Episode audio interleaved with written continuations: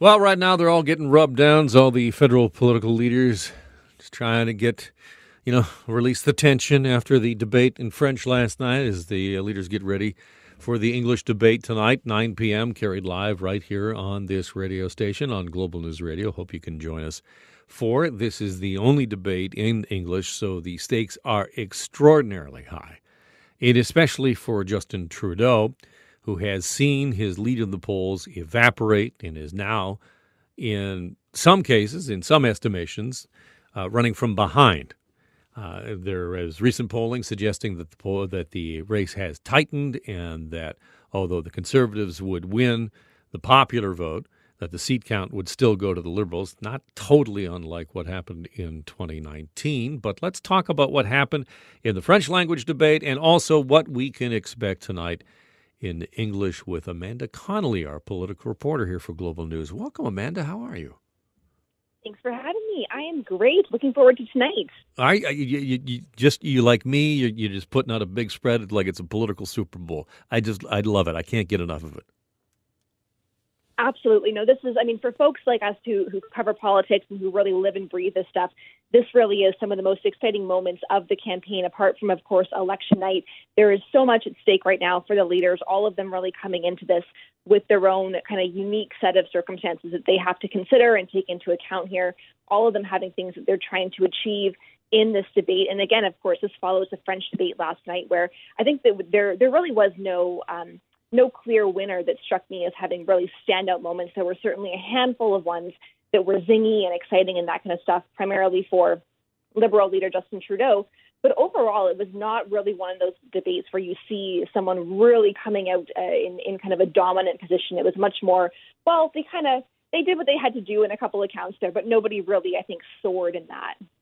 There, there was the moment uh, that the Canadian press is refer- referring to as spicy, which I enjoyed uh, that descriptor where Justin Trudeau, and I think this is what you're talking about, was talking about Quebec nationalism and being a Quebecer, and he was pretty fired up, and it was kind of reminiscent of almost his, not entirely, but somewhat reminiscent of his 2015 debate performance where he was really fired up. Uh, did you get that sense that he was trying to channel that energy?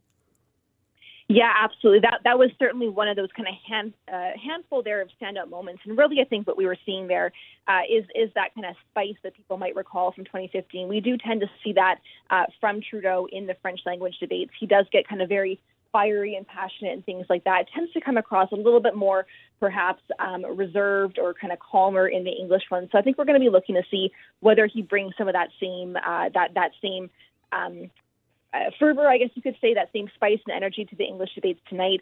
But certainly that was a, a moment where I think you're going to see a lot of Quebecers and, and uh, who were primarily the, a lot of the audience for that debate last night really potentially latching on to that that display of kind of passion and, and kind of invigoration in the campaign that in a lot of ways has felt lacking um, lacking clear direction lacking kind of a clear purpose or goal that certainly is one of those ones that will stick in people's minds i think Speaking with Amanda Connolly, is a political reporter for Global News covering the election campaign. Um, for Mr. O'Toole, it is don't put your foot in your mouth uh, and don't squander what has been so far a pretty good campaign. I, I imagine that'll be the strategy tonight as well. Yeah, so I think there's a couple of things that the O'Toole campaign is certainly keeping in mind right now. One of them, of course, as you said, there is simply not messing up, right? No, no unforced errors, no saying things that could come back to bite the campaign. Um, on the other hand, though, I think that we're really going to see him on the defensive about his daycare plan, that kind of early child care um, program or, or, or, the future of that program that, that they have proposed. We saw, of course, in the costing platform from the Conservatives yesterday that their plan is to effectively axe those child care deals that the government has struck with the provinces, they would honor them for one year and then transition over to the tax rebate or tax credit program again, this I think is a bit of a um, it's been a bit of a sleeper issue during the campaign because there's been so much happening with COVID in Afghanistan. But really, this is an issue, particularly in the English debate, that we're going to see, I think, a lot of attention on. There are a lot of families, so many people, particularly in kind of key battlegrounds like Ontario, who I think have very strong opinions about whether that program is needed and kind of what the effect would be for their own families, and we'll be watching really carefully for for responses there.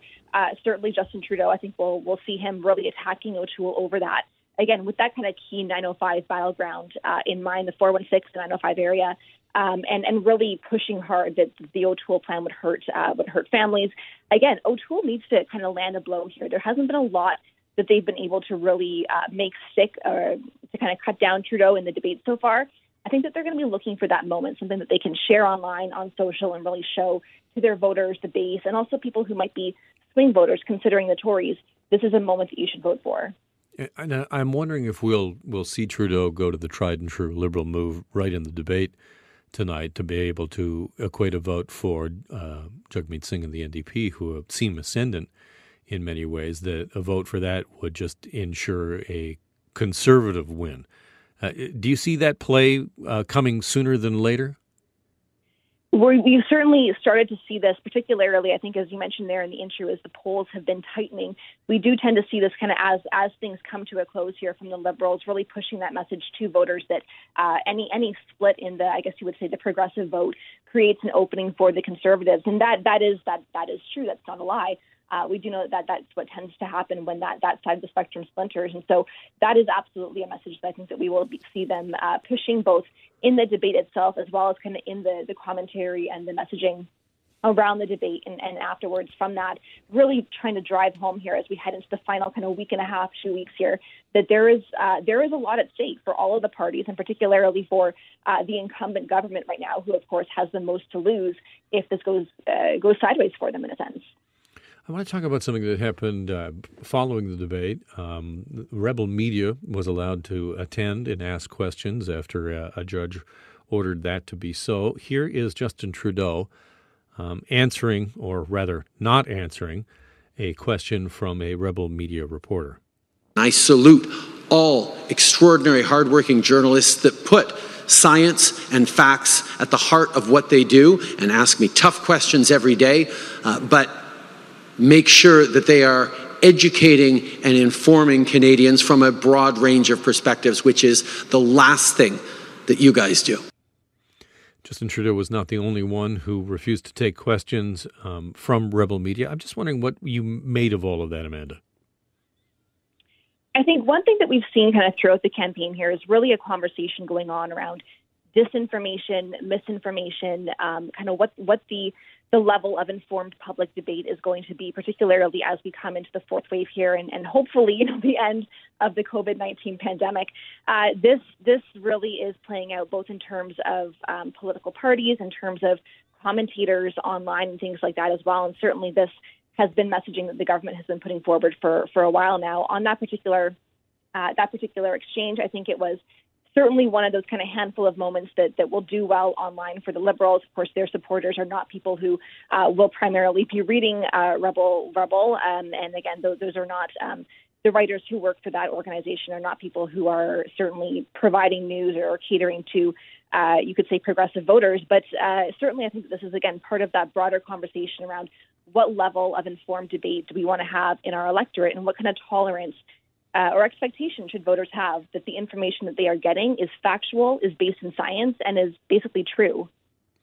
Uh, I had a caller in the last segment. I hate to put you on the spot, but I didn't have this at the tip of my tongue. And what was the um, what was the reasoning for the debate commission not to include include Bernier this time around when he was in the debates last time? Yeah, this is a really interesting conversation, and of course, we saw this happening with the last uh, the last federal debate.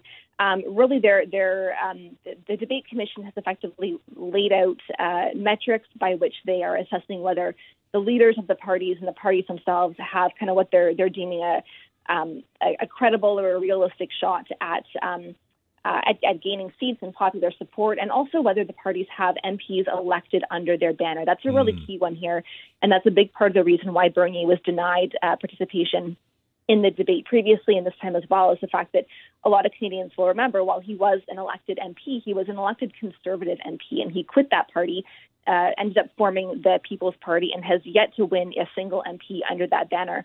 Uh, that really has been a key barrier to getting participation here. Annamie Paul, of course, while not elected herself, does have uh, several Green MPs who have won elected seats in the House of Commons. And so that is really the, the metric there for, for their participation. Of course, Elizabeth May, the former leader herself, did hold a seat for many years and, and, and led kind of under that banner uh, during the debates. Again, if, if Bernier is able to win a seat either himself or uh, or for members of his party. I, I would expect that we would see a different conversation playing out in any future debates that are happening. But so far, that that really remains a key barrier for the party is they, they simply don't have anyone elected, and so they don't qualify for the debates. All right, well, pass the chips, pass the dip, because here we go, 9 p.m. tonight. Amanda, great to talk to you. Let's uh, check in again after the dust settles on this thing. Always a pleasure, absolutely. All right, that is Amanda Connolly, our political reporter for Global News.